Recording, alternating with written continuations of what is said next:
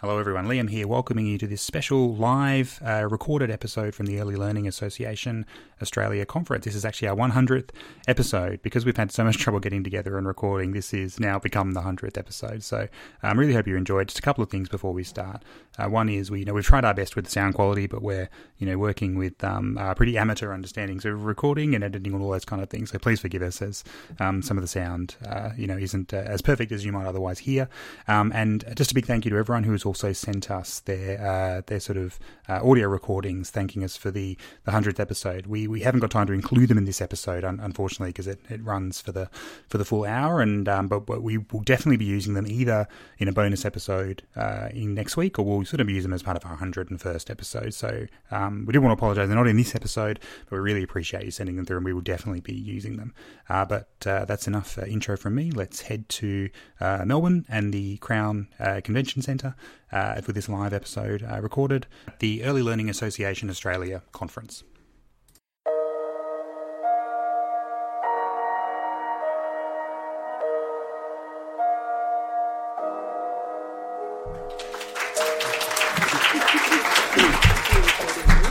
All right. Hello, everyone. Welcome to a very special episode of the Early Education Show. I'm Liam.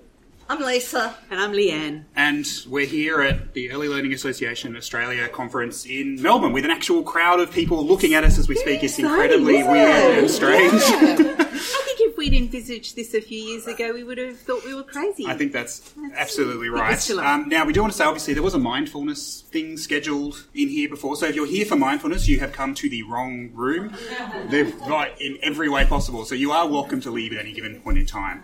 Um, yes, we're, we're very excited to be here. We're excited to have so many people, I think, still wandering in and coming in. Um, I'd like to begin by, I guess, uh, extending our acknowledgement of the Wurundjeri peoples of the uh, Kulin Nation as well. Uh, we're very excited to be here on Wurundjeri Nation to do this uh, this special episode. Um, uh, could we get a bit of a sense? Look, I, I really cannot imagine if you have never heard of this show before that you would put up your hand to, oh my god, can we get a bit of a now, this is an audio medium, so I should say this is being recorded, so keep all swearing to a minimum. cheers of adoration are welcome. They, they, they fit very well into, into, the, uh, into the recording. But if you've, if you've heard of the podcast before, if you've listened to an episode, can you give a little, a little cheer?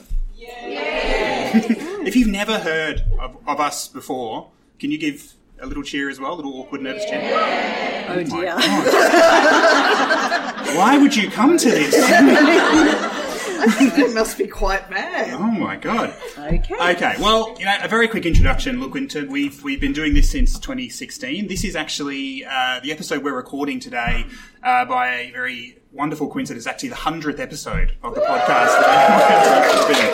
so you know, when you have a 100th episode, you have a party. We've got lots of people here to, to join us for the party. Um, describing our show is quite difficult, I think. So I think one of the things I might do, we've had what we, listeners sometimes leave us reviews on the on the Apple Podcast Store, and we think they, they did a really brilliant summation of what the show is. So I might just read from this review if that's okay. Um, the review was three stars out of five, which probably yeah, that, that's probably what I'd give it. um, it starts off quite well. I just could not believe how much the presenters waffle on with this inane banter and how little they actually present the information. This is pretty accurate so far. To be fair, I only listened to three episodes, but nothing would make me keep going.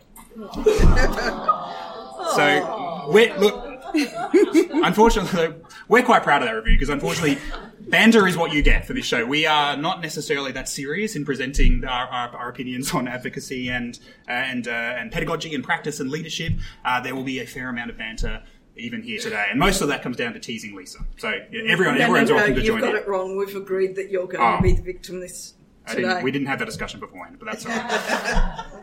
Totally okay. Uh, so, in terms of what we're going to be doing today, we have an hour with you. We've got quite a few things we want to get through. One of the things we uh, wanted to talk about, if people who have listened to the show, we do talk a lot about advocacy. That's probably the heart of the work we do on the podcast. Um, are, are, there, are people in the room regular podcast listeners? Is that something that people engage in?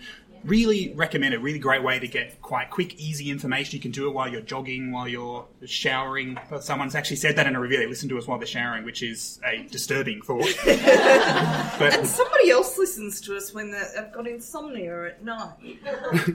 so anyone so who knows lying in their bed and Terrifying. so anyone who knows the show even a little knows that we have advocacy and political engagement unapologetically at the heart of what we do. So today's episode here at ELAA is about how we can support educators to take that step and get into some the sometimes murky waters of advocacy and ac- activism. And it's, I can't think of a better day to do it as well the day before a federal election where early education Yay. is kind of right at the heart of um, uh, the policies. And I can only hope that uh, what the wonderful Victorians in the room did to the last government here in Victoria happens roughly the same to the national one.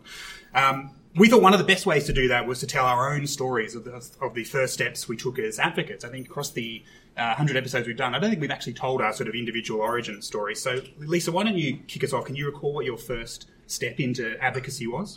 When I was seven, I organised a protest against a teacher. Oh, Sorry, teachers. Um, it was one where you know, a child had been, been unjustly accused of something, and so I had to stand up for him. But in early education, I was in New South Wales. We kind of have a different situation to Victoria. Our department is that looks after early education is pretty stuffed and have been for years and years. And so um, they, I was working at a service. They did some, uh, came in to do an investigation of a child-on-child sexual assault case, and they did it so badly that I just went, "Oh God, something's got to be done about this department." And so I looked in the jobs vacant section the next week, and there was a job for a journalist, which is what my actual background is, at um, community childcare in New South Wales, and I got that job. And all these years later, I'm still standing up for children. what happened to that teacher? Um, oh, I'm sure they had a horrible and long-lasting death.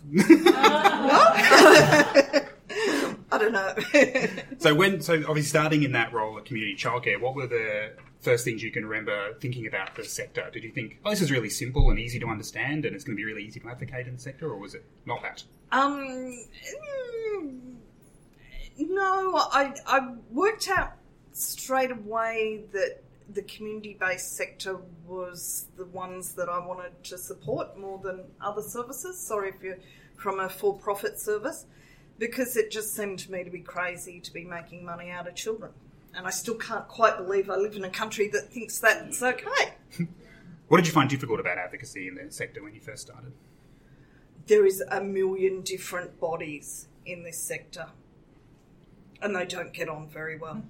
Can I remember one of the things as an early advocate, getting ahead to my section, is that Lisa and Leanne both helped me out early on. You, uh, when you were Oh, both, at- we were nice I know you were very nice. No, not in person, but you when you worked at no. not at, when you were at community childcare cooperative. I think you both. I'm sure you were both organised and put together a one page or two pager that listed every single acronym that people Ah, services had Yes, How many did you come right. up with in the There end? must have been a hundred or something. Yeah. wasn't? Yeah, a hundred acronyms. Can yeah. you list them all now? No, No. that would be bad. That would be Because bad- they've changed. That's why. we need an actually we need an update. Could we do, I, we kindly do. do that? Um, all right, so Leanne, thank you, Lisa, for your for your first steps into advocacy. Lisa, uh, Leanne, sorry, you reached one of the highest leadership roles in advocacy in the country. People don't know, Leanne was the CEO of Community Childcare Cooperative in New South Wales. Um, now. Uh, you have to sit and talk to Lisa and I every week. So that's quite a big fall from right at the top of the sector. Um, but how did that journey to becoming an advocacy leader start? well, I'll talk more about the fall later because I want to actually make a serious point about that. Um, but I was a little bit of a later starter than Lisa. I had my first letter to the ed- editor published when I was nine in the newspaper, and no one was more surprised than me. Can you But- remember what it was about? Yeah, it was about education. Um, and it was about a particular system of schooling which I loved and was a part of being criticised in the newspaper. So I took the ironic stance and spelt every word wrong. and um, it was published. And it was great. And I think that the two years of that particular form of education actually shaped the way I think for my whole life. And I think that that's, that's wonderful because I can really see the impact that education had the type of education. The rest of my school life was dismal. But two years were just a standout for me. So um, I did write to the paper. I don't think I um, made the cause go any further by misspelling every word, but whatever. Um, I actually got published, and I think it, it made me understand. With the understand. misspellings, or did they? Yeah, with correct the it? misspellings because it was ironic. They could Oh. see that a nine-year-old was being ironic. There's such So- student humour. Yes, I know, I know. It was good. Those were the days when someone could get a letter published in a paper. Anyway, um, but then what I did, um, I, I always had this feeling about justice. I don't think I understood social justice, but I always had this feeling of every, you know, things being unjust in the world. And when I went to a conference very, very early in my career, I um, what, didn't actually uh, make the uh, workshop that I wanted to. I had to go into the advocacy workshop. And I think I was thinking, what does advocacy mean, really? So I went to the workshop and it was a community childcare New South Wales workshop, which was really wonderful. And when I was in that workshop, I was thinking, oh my goodness, yes, I, I understand advocacy because I really do this advocacy thing. And I went on from there. And I, I think what I did was I just kind of kept forcing my way into uh, like an advocacy landscape. So I did the workshop. Um, I eventually worked for Community Childcare Cooperative New South Wales, as Liam said, and uh, I just kept doing things like really not because I was talented or anything, but just because I thought I'll just have a go. no, I just thought I'll have a go and I'll just keep pushing forward. And uh, I think from from there on, I just made great friends like these ones. That's my serious bit. Um, because in terms of actually, like Liam's laughing about the fall, but you are nothing without the people around you and you are nothing without the talents that those people bring. And I can honestly say that I would never have done the job at New South Wales Community Childcare without Lisa for a start, and then without Liam in that ongoing space. So we did all sorts of fun things at Community Childcare, which I won't document, but one of those things was Liam speaking at our Speaking Up conference. So I'm going to throw to you about your starting advocacy. Are you implying that you got my start in advocacy, Leanne? The, the next section is not You going to go so asked well. me, that I'm could leave. I segue into you? I chose something. See, that really these well. um, and so uh, it's going to be very hard for tell me this, to, to tell this story without having to constantly refer back to. That I'm of a very slightly different generation than Lisa and Leanne. Just very, very, very slight. Very, very, very slight.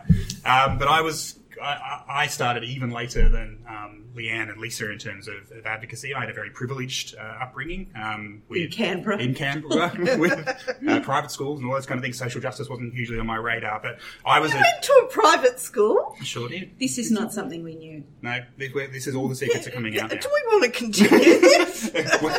well, we're here now, Lisa, so let's get going on. Um, I was a child of the Howard years, though, so the only prime minister, the only political system I knew was John Howard. Um, so my first steps into advocacy wasn't actually early education; it was refugee and asylum seeker. Um, policy, and I and I remember um, vividly remember um, watching the Today Show back when I used to think that was a cool thing to do, um, and the Tampa boat coming. Uh, that- that whole two week period is almost seared into my mind, and that just completely changed the way I thought. I realised at that time that politicians can be really nasty people, as well as just saying the wrong, you know, as well as engaging in wrong policies, they can deliberately, um, you know, disingenuously present things that directly harm children and present them in such a way. And I remember that really activated me, and I became hugely involved in that space first. Um, uh, and and I can then vividly remember throughout that period of time. I don't know if people look, assuming you're of a slightly progressive bent like the three of us, and again, I'm not sure quite why you're here if that's not the case, but if people can remember what it felt like when John Howard was finally kicked out of office in 2007, what we called the Rudd slide. Kevin Rudd seemed like the progressive saviour we had all been waiting for. Um, I can just vividly remember hanging out with my housemates that night, and, and actually, and I sent Lisa and Leanne a photo the other day of, you know, holding wine glasses and thinking we were all very adult and cool Which is underage drinking at 10 is very bad. it wasn't quite that bad. But um, and and cheering the idea that John Howard had been kicked out of office, and we had this progressive government coming that was going to close the mandatory detention camps. They were going to begin the process of funding early education in a really different way. Um, so that was a pivotal moment for me. And then the second pivotal moment was how quickly that turned very sour. And my next vivid memory from an advocacy space, and I joined the Labor Party, and I voted for the Labor Party in 2007. And as much as I now admire and respect Julia Gillard for some of the incredible work she did, but I, again, burned into my memories that night she stood up after having got rid of Kevin Rudd, who, to be fair, had become a complete psychopath, and I think probably was prior to then.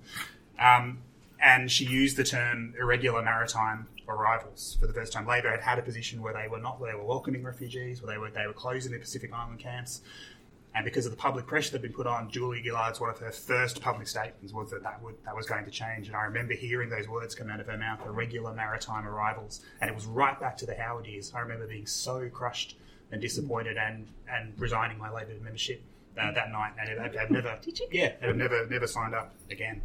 Um, so I guess my lessons from that were that you know bad things can happen in the world, good things can happen as well, but we have to hold politicians to account, and we have to continue fighting for for, for what's right. But um, Yes. and, you know, Yes. and, and then thinking about climate change and things as well, you know, that was the, but that was going to be a progressive paradise. Remember, we got how excited we all were. It was an absolute whitewash, and I think it was to a degree a progressive paradise, and I think things did did change, but maybe not as much as you wanted them to. no. And now I'm a bit of a cynical old man, and that didn't. He's not really. um, so I guess we think about those first starting. Are there things we would, are there things we look back on and go um, that that we would you know recommend to people in terms of those taking those first steps? What do we think back from our from our individual stories? What do we take away from those? I think just have a go. Just you know, get out there, and if you've got something in your heart to do, just do it. Really, that's kind of I hear in broad- Australia, if you have a go, you get a go.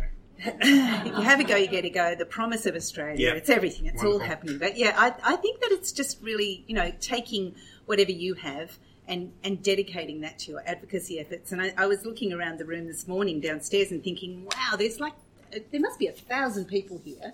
If everybody gave 10 minutes of advocacy to their week every week, which you may well do. So I'm in no way um, criticising people about anything. Imagine what could be done by just that group of 10 minutes of advocacy a week. So, yeah. Yeah.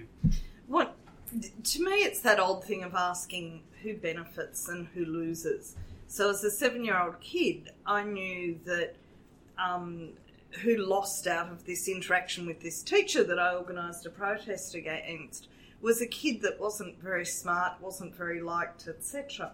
And so, just you know, I was on his side because he was the loser. And if you look at how power's distributed in Australia, and if you look at who's the loser and and you know stand up for them, then you're always taking, you're always being an advocate in itself. Yeah. I think one of the things that I, you know, I didn't really talk about early education advocacy. What changed for that for me wasn't a particular moment, but it was you started working in the sector as a um, early childhood, uh, a casual early childhood educator. And back in, so I started in 2003 and in, incredibly bad. I think walked in, had my interview, and was hired by the end of the day. No police check, no references, no nothing. God, that's a slightly terrifying thought. I'm, I'm kind of glad it happened for my of course you'd be hired. um, what started that for me wasn't a single moment, it was working with. It was my, my first exposure to working directly with children and families who were experiencing vulnerability or experiencing disadvantage, which was just completely outside my sphere of influence. You know, uh, uh, chil- uh, children of families from diverse backgrounds, children of you know, families experiencing disability, um, mental health issues, the kind of people that we work with in the sector all day, every day. And I think with the advocacy background, Well, the I've kind of people that are in society. Yes, Community. yes. um, and, you know, one of the things, the foundational part of my advocacy is around access to early education. That's why it's so important because um, the system is so complex for people. Full stop. But what the what complexity really uh, uh, disadvantages people who are already struggling, and that's you know that's always been a firm part of my advocacy. But um, I think one of the things we can now say is that for those who have been following the 2019 election, and I hope you know everyone has been to some extent, is that this has probably been, you know, maybe with the exception of 2007 when there was some interesting early childhood policies being promoted, this is you know, we probably never had a higher profile for, for early education uh, in the 20 in this election that we've had. I, I can't even think of a, a previous one, maybe with that exception 2007. It's, it's in the, the ABC Vote Compass feature, which kind of sounds small and detailed, but that's actually huge. Over a million people have completed that and given their view on universal access to three-year-old preschool and That was so cool, wasn't it, to see that was very question cool. in there? It's It was- very exciting. Yeah, this is what gets nerds excited. Is that it's been added to an online voting thing. So happy I'm excited. Um, so we can, well, I think we can confidently say that early education has never had a higher political profile than it does um, now. So I think we want to ask the question. I think as part of our next session is why that's the case. What's been working in early education advocacy? I think we've sometimes been guilty in the podcast of worrying about what hasn't worked in advocacy, particularly during the Jobs for Families package. We had a lot of I think, quite strong views on how poorly that was um, handled. But clearly, things have been working. The, the profile is huge. So I might start to you, Lisa. Like, what? Why is it such a big deal this election? Do you think? I can give you some ideas, but I'm not really sure. I can tell you what it hasn't been. I don't think it's been because of the organised campaigns that the sector has run. Has it, do it? People here know about the campaigns that are being run for early education. Who's heard of early education? Everyone benefits. Early learning. Early learning, everyone benefits. Okay, about seven or eight people. Who's heard about launch into learning? Three or four people. Who's heard about Sure Start? Mm, Three or four again. Who's heard about preschools, the uh, Victorian preschool campaign? A few more there, probably about mm, 15. All of those campaigns, oh, who's heard about the parenthood? Sorry, that's the other one. You're about three or four. All of those campaigns are campaigns that are being run by different sector organisations like ECA and um, uh, Good start. and Good Start ELACCA. and, and ELACCA All organisations like these. But they're not very, there's so many of them. They've all put out scorecards telling you who you should vote for in the election, but they're not very well known. So I don't think that what the sector itself is doing is why we've got a higher profile. I think it's a few things. One, I think it's actually a lot of it in this election is due to the role of United Voice, the union. Who's a member of United Voice here? Who's a member of another union, like AEU? Okay, that's really depressing, guys. Join your union. um, because I think that they have managed to get the Shorten government certainly convinced about the importance of early education. I also think it's about um, the, the role of the state governments. When states like Victoria say, we will give early education to all three year olds, that sends a message to the federal governments and federal political power, parties that this stuff's important. But I also think it's because this election has largely become an election about inequality. What is the best way of changing inequality in a society? It's education, right? And what's the best sort of education? Early childhood education. Thank you, someone, for answering that question. But it, it is. We know that it is absolutely the best way to ensure that children start school on an equal playing field if they've had access to high quality early education. And I think Shorten knows that because previous people in his party, like um, Jenny, Jenny Macklin. Macklin um, and Kevin Rudd. Kevin Rudd read um, Heckman about the benefits of early education between just before the 2007 election, and that became part of his understanding.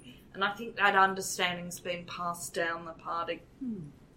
I think that's a really good point about state, not to play to the crowd, but the Victorian government. I think we've referred to them regularly in the podcast. We, we're slightly angry. Our favourite government. Yeah. Slightly angry and frustrated, including New South Wales and even the ACT, which are doing some good things around early education. But the Victorian government's done some incredible work, not just around the, the commitment to three-year-old preschool, but the Koori preschools, one of the you know flagship approaches to Indigenous early education.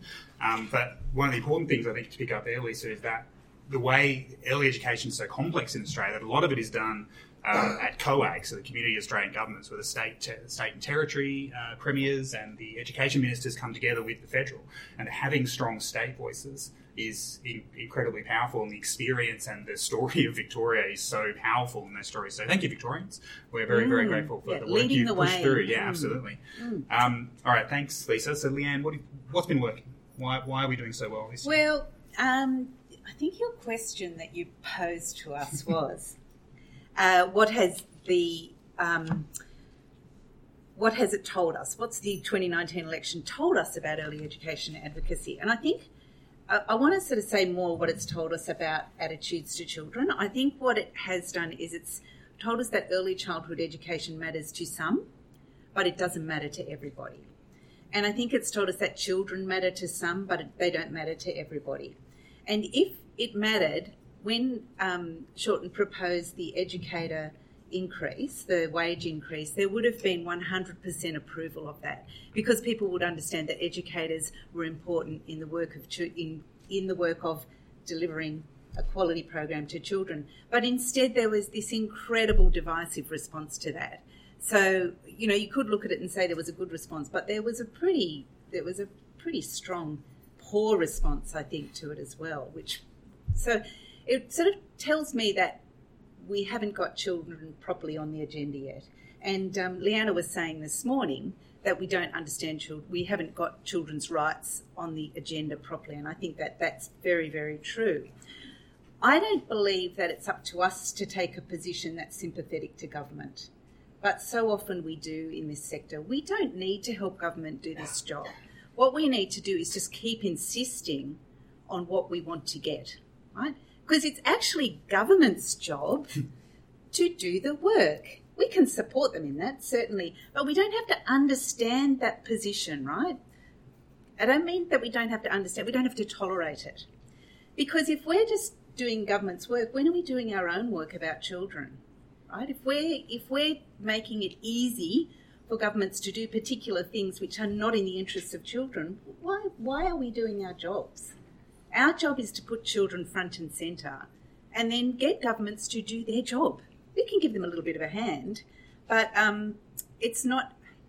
I'm probably not saying it right. You know what I mean, do you? Usually you guys jump in and say, I think what you're saying is, you know, let me put it this way: if governments had put children front and centre, they wouldn't have come up with the childcare subsidy. That's right. That enabled ch- some children not to get access to early education if their parents didn't work. That's Is right. that a good That's exactly. Thank you, Lisa. That's really good. I'm used, I'm used to you guys butting in on me. I don't you usually. polite, I know, but you don't usually give me space, so now I'm really uncomfortable with it.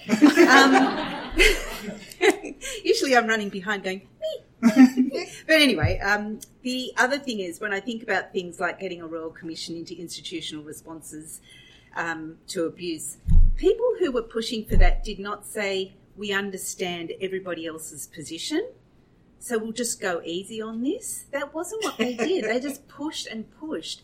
And that's our job as early childhood advocates is to push for the position of children. And finally I wrote, we need to go big or go home. Yes. It's a simple. So I'm kind of hearing from. So that question was designed for us to be relatively positive about advocacy, but I, I feel like I've just heard two answers that say it's kind of on the agenda despite the work of Okay, advocacy you in can, the you sector. can be positive now. well, but I, I want to tackle that a little bit because I think we, I, we, for people who have listened to the podcast, I'd like you to be more positive well, at this stage. I'm Okay, go trying for my it. best. Go. I'm trying my best. We've we obviously for, for people who listened throughout the passing of the legislation of the childcare package, and for those who aren't familiar with the intricate details of it, what we should remember because we're now in this system, what was being proposed, and it was public, was that there would be a cut in the reduction of hours. So pre, prior to July 2018, every child had, um, if they um, could access at least two, uh, 24 hours of childcare benefit and uh, no, sorry, the childcare. I've already there's too many acronyms. I'm, I'm in the system now. I'm in the childcare subsidy system, but they could access 24 hours. The government was being upfront about proposing they were going to cut that to 12. Um, the sector came back with a counter offer of 15, which was you know strange. See, that's what I mean by the government. Like that's Yes. what I mean by helping government out. We don't need to we do don't need that. to do yeah. that. So so that was being proposed, and there was obviously the work activity test was being proposed. The families would have to, that in order for their child to be deserving of access to early education, Mm. and we need to use that terminology. That's that's what it's about. Whether children deserve access to early education based on what their parents were doing. Um, so this was all quite public, and I think the advocacy around that was was challenging and difficult for a range of people, but. What, what we're in a position now where we do have one of the major parties proposing, at least in, in a small way, that you know an increase of 85% for some families to 100%. So we could be in a situation in this country next year where for a relatively small cohort of people who will still have to meet the activity test, which is really disappointing from, from Labor, where for the first time, with the exception of additional childcare subsidy and with the exception of things like the AMET program, which are very small targeted programs, that there will be children accessing early education completely funded by the government. That's actually a pretty Yeah, huge it is. win. It is. But isn't Yay. Yes, that's very good. Thank Yeah, you, that is Yes. good. But um, I, I am going to press both of you because I think you, the the answers you've both given me are it's kind of happened despite sector advocacy, and I, I don't think that's the case, do we? I mean, I, I can talk a little bit about. what I, I've- I think that we should n- never have rolled over on, on the activity test, and that I, I just think we shouldn't have done that. So I guess I'm kind of a bit bit jaded about that. We've really changed roles here, Liam. This I know, freaking it's me not out. like me to do that, hand's not always so sorry. positive. Well, Should I think, do one of those laughs now? That we know. well, Look, I- I, think it's happened despite sector advocacy or certain sorts of sector advocacy. I give um, uh, praise to the union advocacy, but I think it's happened despite that. Probably because I think a lot of our advocates pissed off one of the parties in the lead up to. Sorry, is that a word I'm not supposed to say? Annoyed one of the parties in the lead up to the election. And when you. Oh, sorry, in the lead up to the Jobs for Families, Jobs for Families, um, yeah. package vote. And I think when you annoy as a sector a political party, it doesn't go down well for you. Isn't part of the role of advocates being annoying? Oh, that's all right. Yeah, that's, that's, how I what approach it. Yeah. You choose your partners and then you stick with them. Is how you do it. Well, Confused. I can't believe I've been put in the position of being positive and optimistic Well, about but, this. but the, the one thing I sorry I, I want to slip back to being more positive is that I think Phew. the presence of early childhood education way back when there wasn't even somebody who talked about early childhood education in government, and then we got ministers actually you know allocated to these particular roles. So I suppose that that's an extremely positive thing, and just the fact that it's on the agenda Yeah. is good, but we need to give it a hard hit. Well, I, my answer, so uh, what has the 2019 election told us about early education advocacy? And thinking about that, because I knew Lisa and Leanne was going to take those big points, one of the things that we've been reflecting on it was that we should acknowledge the success of the National Quality Framework. Um, and Indeed. So one of the things I think that has done, as well as we're seeing obviously the slow improvements in, you know, I wish they were faster, but we're seeing the improvements in quality. That show all the data from ACECQA is saying that services across the country are improving quality, and that was the point of the NQF. We always need to remember it was meant to be rolled out between 2012 and 2020, and there was a period where that where there would be six, you know, quality improvements along the way.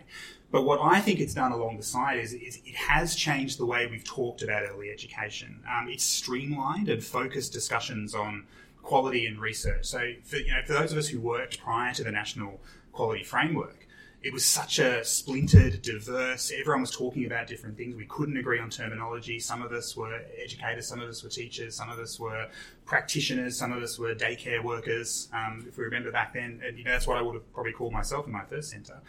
What it's done is it's narrowed our. And it sounds kind of crazy, but we, because it's narrowed the the talking point, it's narrowed the field of what we're saying is acceptable and and positive about the sector. I think that's made our our voice, even with the advocacy campaigns, there's a lot going on what we're talking about is at least roughly the same thing, which is about how important early education is, how it is delivered, it needs to be delivered by qualified and, prac- uh, uh, prac- uh, and, and professional educators.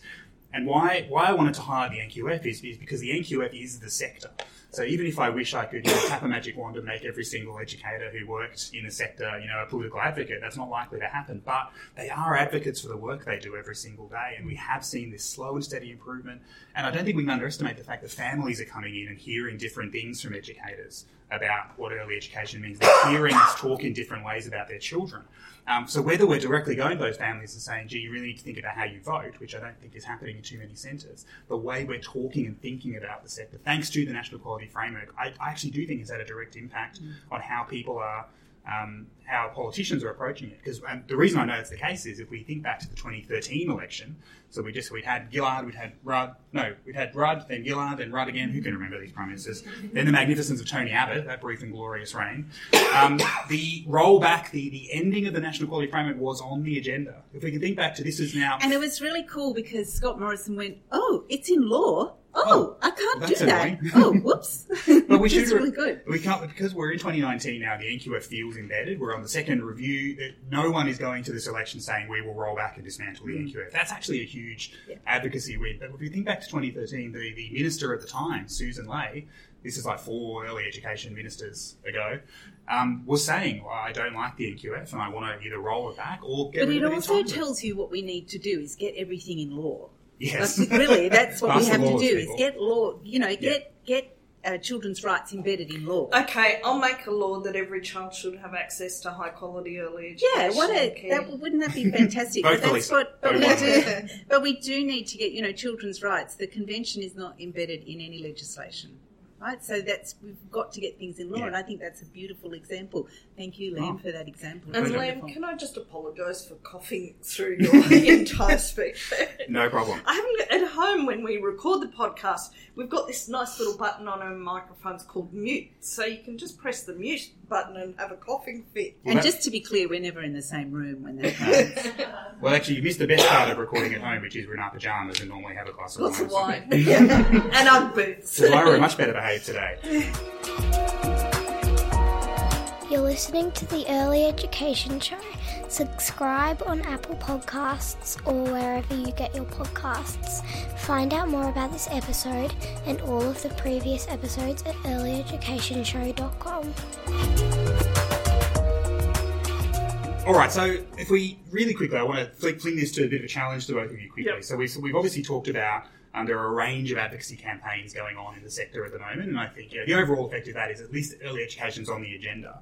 But if we could, uh, you know, push all those to one side, and we could say the early education sector is going to have one advocacy campaign, and I'm putting you two in charge as like the operations manager of, of the of this campaign. So you you're you're running the show, you're behind the scenes, you're the puppet master. yes. So I want you to. Um, what would what would you what would this campaign? If you've got a title, I'd be very excited. We may, you may not be prepared enough to have a title, but what would your title of your campaign be if you have one?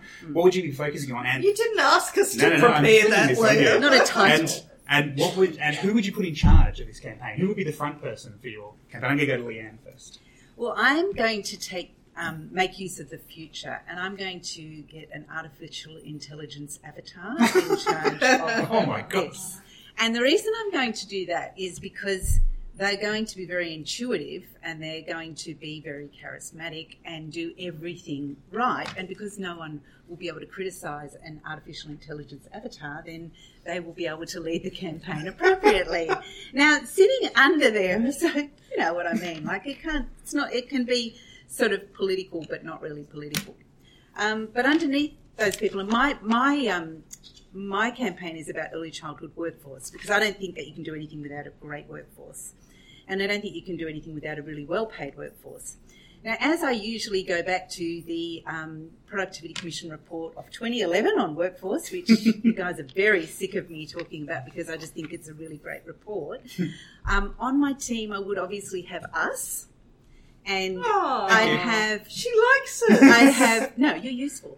I'd have, um, I think we're just getting teas and coffee right, and I'd have Robert Fitzgerald, who is actually the commissioner um, leading the Productivity Commission on Early Childhood Workforce, who also worked on the Royal Commission into Institutional. That was a terrible report. What was? The Productivity Commission report. Not 2011. It was not the 2011 Oh, one. the, not the, the, 2013 one. The sorry, workforce sorry. one. Yep. This is the only three group of early childhood people you get together and argue about which productivity commission report was the best one, 2011 or 2013. as 2011 was the best, it actually laid this really fantastic sort of framework. Not the not ultimately fantastic, you know, not the best, but it was really great. Sorry, I'll be quick. I know I need to hurry up. Um, I'd have Sally McManus. I Yes. would um, have the dearly departed Bob Hawke. He'd be watching over us. Can we have patron golf saints. as well? yes. Golf got Um, early education. I would have a bunch of early childhood um, educators and a bunch of industrial lawyers and parents. And really, what I would do is I would get the workforce trained in the best possible way, um, get them inspired, get them jobs, and uh, give leadership training to everybody so that we just pushed forward and we created the best early childhood sector. And I'd pay them the big bucks. Do you happen to know anyone who runs some good leadership training? Leanne? Yes, available available upon request. I, I feel like you haven't picked someone to be in charge though. You, you're being very socially democratic about this, man. You're very much the product of the early education sector. You've put someone in charge. Someone's got to No, run the because I'm looking at the future, and I think that we really need to consider the rights of artificial intelligence in the future. All right. That wasn't where I thought this episode was going. But. All right, Lisa. What's your what's your campaign? Who are you putting in charge? Okay. Don't be a robot. I'd, I'd- no, Leanne's I'd like to put Ryan Gosling in charge. He's really cute. No, I'm sorry. Um, A robot. We're going to put a robot in charge. Um, he's not a robot. Um, uh, again, like Leanne, I've done it collegially because you know we all like to work as a team in the early education and care sector, and we really wouldn't want the boss of it to be under, you know, written by the gossiping of the people who were under him. or her. So I want to put Todd Sampson on it because he's really good at creating ads, and we need to advertise to the rest of Australia why early education matters, and that's what I'd call my campaign: Early Education Matters, because it's simple, it covers everything, and it's quite a useful number of characters for the Twitter hashtag. um, I'd also put the person that was the boss of the campaign, um, Every Australian Counts, the NDIS campaign, because she successfully won a campaign. I'd you- also have like you- to well, put, sorry, just to interrupt. You've you've talked about that campaign a fair bit Yep. in terms of why you think that's such a good model that the sector doesn't seem to be following at the moment. Can you tell us a bit about you know that, that the NDIS campaign, Every Australian Matters? Why was that so successful? I know nothing about it, but it worked. right? And I wouldn't be here today without the NDIS because I have a daughter who receives NDIS funding. She's off with her carer, enjoying the sights of Melbourne while I'm here. I reckon it's a great program.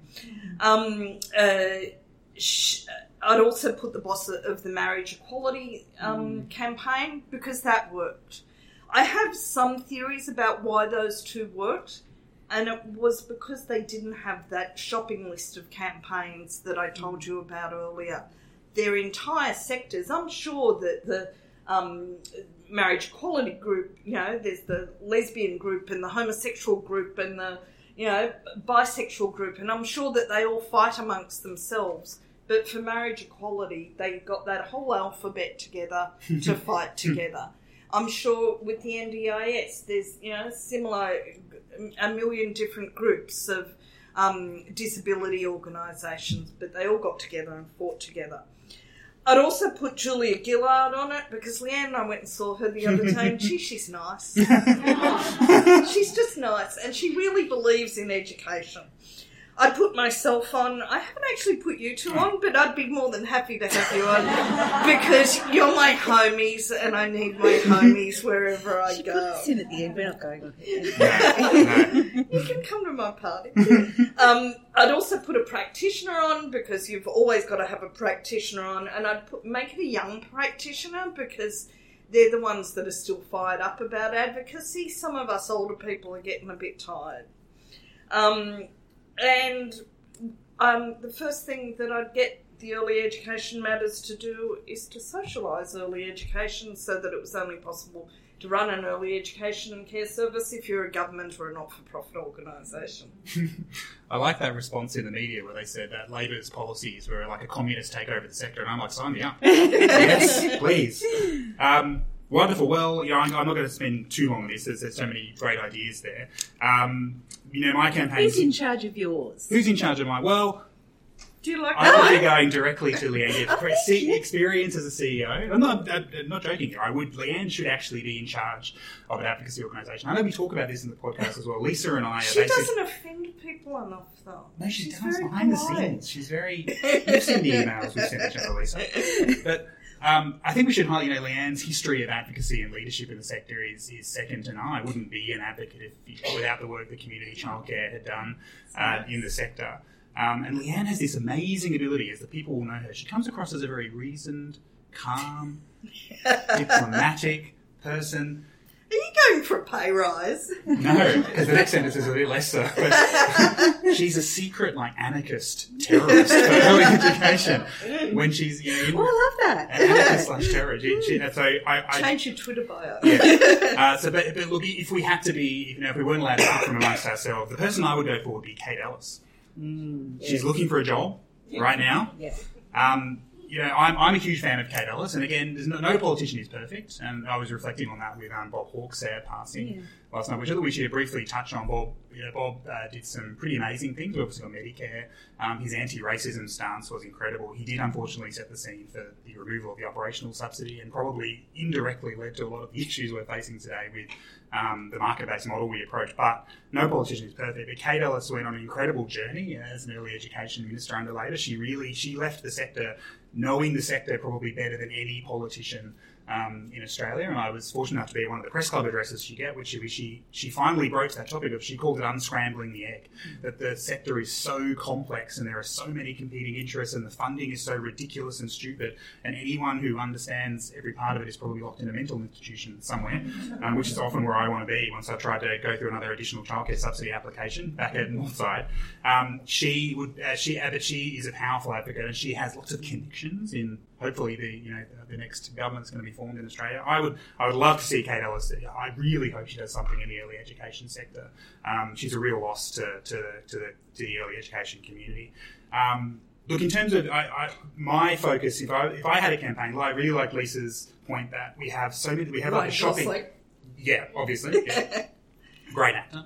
Um, if we, we have this shopping list of demands at the moment, if you look at all the different campaigns, they're all worthy goals, and I agree with them all. You know, two days of access to um, to I can't even say it. Some of it's so complicated. Two days of access to to, um, to early education. Um, you know, the workforce strategy, all these different kinds of things. We have all these shopping lists. For me, it's actually a pretty simple campaign. It's very easy for people to understand, which would be the abolishment of the activity test. It is get rid of the test. Yes. It's all works. Surely everybody's on side. yes. I love forced, forced applause for my for my comments. Thank you. But um, this is so simple. This is the work activity test. Something you can easily un- uh, you can easily explain to, to members of the public. Try and explain the early childhood system to members of the public, and they get that vacant look in their eyes and start to drift away. If people have seen that Simpsons thing where they where Homer walks back into the hedge backwards, that's what you do when you try to understand the childcare subsidy system. Trying to explain to people why we need to change little bits and pieces of it is never going to work. Saying to people at the moment, a child's access to a centre is based on their parents' roster and their payslip. Is that fair? No. And saying, well, let's get rid of that. There should not be an activity test. A child has no control. I feel crazy having to say this, and obviously I'm preaching to the converted, but a child has no control over their parent's situation. How dare they be punished for the fact that their children are not contributing enough to Australia's economy? That's such a simple campaign that people could get behind, and we can fix the other things later. Can Um, I just ask in the room here, how many people are LDC background? And how many people are preschool background? So we've got a good stay in for- for preschools, then you don't have to deal with the childcare subsidy. so much nicer. Many Lucky you. Um, and in terms of look, uh, I, I, I did come up with a title for the campaign. To be Oh, fair, I knew I was going to ask this question. You well, did. I think it's important when you're moving forward with an advocacy campaign that you don't lose what you what's, what's gone in the past. So I would call it uh, everyone benefits when you get a sure start to when you add launch into it. Let's just combine them all. um, all right, so I think we've had. Well, I think that's a. We've, we've got some good campaigns. Luckily, we it can doesn't go off break Um, to that title. I've got a feeling Ryan Gosling was the most popular figurehead for the campaign, though, so I'll, I I'll wonder send if that email. would make the difference, though. Everybody would get on board with a campaign led by Ryan Gosling. It is a possible. very female gener- uh, yeah, dominated sector. Um, I'm sure there's plenty of male educators who don't who don't mind um, all right. So uh, one of the last things we want to do before we go. So obviously this this uh, this session, and thank you so much for coming for everyone. This session was about um, you know taking something away in terms of advocacy and engagement. So what can people do? And I hope you're hearing our stories. Don't get excited. We've still got a way to go. We've still sound got a way you're to go. wrapping up. I know, but we're, we're going to get onto to this last main section. Um, we hope we have a bit of time for questions if people are interested. But um, we do want to make sure you leave with some concrete ideas to get out there uh, and advocate. Um, and there's still a whole 12 hours to go before election day. So Yes. um, no pressure, but if you could quickly go and fix all the sector advocacy in the next, uh, before the end of the day, that would be wonderful. Um, so I, we'll, we'll try and go through this relatively quickly. But I think we've got some final sort of points we want to uh, raise about uh, how we can advocate um, simply and effectively. Um, but I might go to Lisa, you first. Um, you know, why should why should educators advocate, and what's an easy way to get started? People who have listened to the podcast know that I really like statistics and facts and things. And Liam says they're very Oh. boring and has made me cut my list down. But I'll give you a really quick list of stats, which I think explains the why you should advocate for early education. Primarily, the main reason is because you are the experts. You are, to, as doctors are to medicine, you are to children. You are the experts on children. And therefore, if you're not advocating, nobody is advocating for children. Okay, here's my stats. Australia spends less as a percentage of GDP on early education than any other OECD country. Um, well, not quite. We're 30th out of 35, so we don't spend enough money. Take that. Our wages of educators and early childhood teachers are really low. The average wage of an educator is $23.99 per hour. The average wage of other Australians are $40.61. If that doesn't get you angry and to get you to be an advocate, then I don't know what will. Um, expenditure on early education is tipped a different way than most OECD countries. In most uh, OECD countries, 81% of it is public funding and only 19% of it is from families. In Australia, 45% is from families and 55% is um, from uh, the government. No, that's the other way around. 45% from the government, 55% from families. Less than 3% of Australia's education budget is spent on early education. 26% of educators have been in their job for under a year, and another 43% have been there for one to three years. We just got our timing thing. There. Oh, So that's I'll- 10 minutes, is it? 10 Yeah, minutes. so You tried to do it in a really subtle way, but now you've you've let everyone it. know. Yeah. So Liam, Liam said, when Lisa gets started on the statistics, can you give us 10 minutes? And the one that really gets me is that there was um, uh, something, uh, 6,620 children who were at risk of harm or from families facing temporary financial hardship before childcare subsidy came in are now no longer getting it. So, where are those children? Until we know where those children are, we all have to advocate. So, how can you easily do it and why? I'm going to give you two. Oh, well, I've told you the why. I'm going to give you two really easy things to do. One is walk into an election booth tomorrow and vote, and vote thinking about children. I don't care which party you vote for, but vote thinking about children. Certain parties are better than others. The other thing I'd like you to do is is anyone here on Facebook? Put up your hand if you're on Facebook. Can you put up your hand the last time you posted anything on Facebook, on your personal Facebook account? I'm not talking about in a group about the importance of early education. Okay, that's pathetic, guys. I want everyone to go and make one post about what you do and how important it is. And I want you to do it before you go to bed tonight.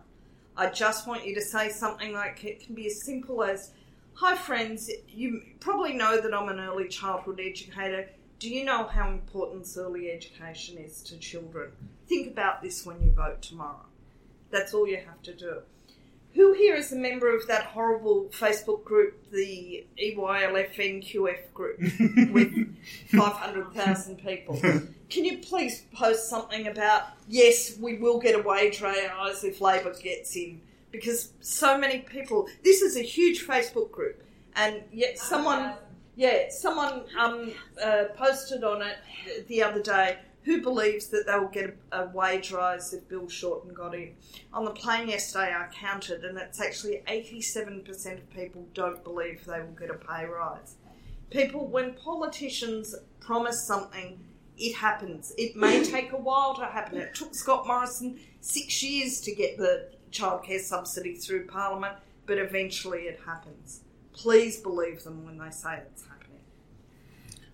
I think it's a WHS restart. Do anyone tell on that Facebook group? They said it is. All right, Leanne, what are your uh, what's your Okay, advice? obviously, this is not the time to reel out my 5,000 word essay, No. so I will be quite quick. Um, I, early childhood education is political, whether it's about personal politics or government politics, and I think we have to accept that. It's no point saying that we're not a political sector, and it's very important that you dive right in. And Liam recently wrote a great blog about um, involvement in politics, so see if you can find that, or you can send that out again, Liam, for everybody. Put it on our website. Sure. Yeah. Okay. So um, that is, we just have to accept that that's the case, and I think if we can do that, then that's a great idea. Um, in terms of like offending people, I think it's all right to offend people or have lively discussions. The three of us have lively discussions about early childhood education, and we do not always agree at all. We also don't agree about the strategies, but we are great friends and we test our thinking and we think hard about the issues, and that's this friends thing that's most important. Um, there's a wonderful article. It's not from the conversation. It's from the New York Times that Malcolm Gladwell has just written. Oh no, he wrote it in 2010, but it's been re, circulated. Which is about you don't make change via social media. Sorry, Lisa, I did actually write this before you said that. Um, and what he's saying is that social change is done with people together talking about ideas. Social media can help people to mobilise, but it doesn't actually bring it together. And he cites some really interesting cases around the, um, you know, the, the race um, race rights movement in the states. That when it came time to really get together and do things, you couldn't walk into a room and say, "Will you be on board with me?" unless you'd had the big conversations and the good conversations. And and you know why I think that's wrong is because it's so often on social media that you find the people that think the same way. That this is do. true, but I would urge and you to read that actual I, article. I will. I think but it's very when you find people that think the same way as you, it empowers you. So every time, you know. I think you- that's a component of it. That's only a small portion of it, really, because you feel personally empowered and you can work together. But I would ask you to read that article. It's very Okay, good. send it to me. Um, Just an example of the disagreement. because I think it makes some great points about that sort of activism. So it's really yes. So I think we've, we've got a little bit of a difference of opinion on that, maybe because I'm not on Facebook. Um, and finally, if you want to do one thing. Do a handwritten letter to a politician because they have to reply to you. Um, and Lisa and I ran a masterclass on advocacy and did these handwritten letters, and I've done it in uni um, tutorials as well. And it's fantastic. People actually get a response. Now, okay, sometimes it's a bit of a glib response, but they have to respond to a handwritten letter. So I would urge you to handwrite a letter. Wonderful. All right, really, really quickly, we we're, we're incredibly fortunate. We are so yes, we, we are a political sector. We have to. You can pretend you're not, and, and good luck to you. We are a political sector. We are fun. We have a mixture of private, public funding, we, and we are we have legislation, we have rules, we have regulations. We are one of the most political sectors in Australia. Uh, but luckily, we have access to the two things that politicians kill themselves to get their hands on: children and working families during election campaigns, a politician will jump over, you know, an electrified fence to get access to a child and a family to have a lovely photo taken. They love going into early childhood centres. They love the photo opportunity. Invite politicians into your centres. During election campaign is great, but build relationships during. So whoever wins the election tomorrow, make sure you. That's something you can do really easily. They will do you trust do you. that? Yeah, Yeah. yeah, They always say yes. Start stat, start state if that's easier to. If you have your local state member, go federal as well. They always say yes. They love the photo opportunity, and while they're there, give them an absolute earful about what you want. And so that, that that's one access you have to them, and, and then engage with your families, with your communications out to families. It's not about telling families who to vote for. You're not a real estate agent, for God's sake it, it's about saying here are the things we think are important about early education. Here's the current policy. Here's what we agree and disagree with. Here's what we'd like you to think about as you're going away over the next few years. So ask them into your centres. They always say yes, and they believe me, they are far more nervous about it than you are because they can't control who, what they're going into. It feels cra- kind of crazy, but they are either just as or even more nervous. than you invite the politicians into your centres after the election today, no matter who wins. Go back and find out who your state member is and your federal member, and send them an email saying we'd like to come and talk to you about the childcare subsidy and how difficult we're finding the additional childcare subsidy or something like that. We should say well, Labor has committed if they win to review the activity test. It's not as strong as I'd like, but making sure you're part of that review is going to be incredibly important. One of the issues we've had with advocacy is people going to Parliament House and advocating who are not then going back on Monday to front up to a family who's had their hours cut. And you will have to walk them through that. That's a huge issue in advocacy. We don't have opera people who actually work directly with children and families being advocates. That's a huge issue. Um, that I think that's it. I think we've done pretty well for time. So we, we, we might have a little bit of time for, for questions possibly after, but yeah, and a photo. But I think Lisa's going to try and get a selfie with. Oh, I can't. I haven't got big legs. Uh, Big legs. Lisa, you're doing selfies wrong. um, I want to thank thank everyone for coming and joining us today. Thank you very much.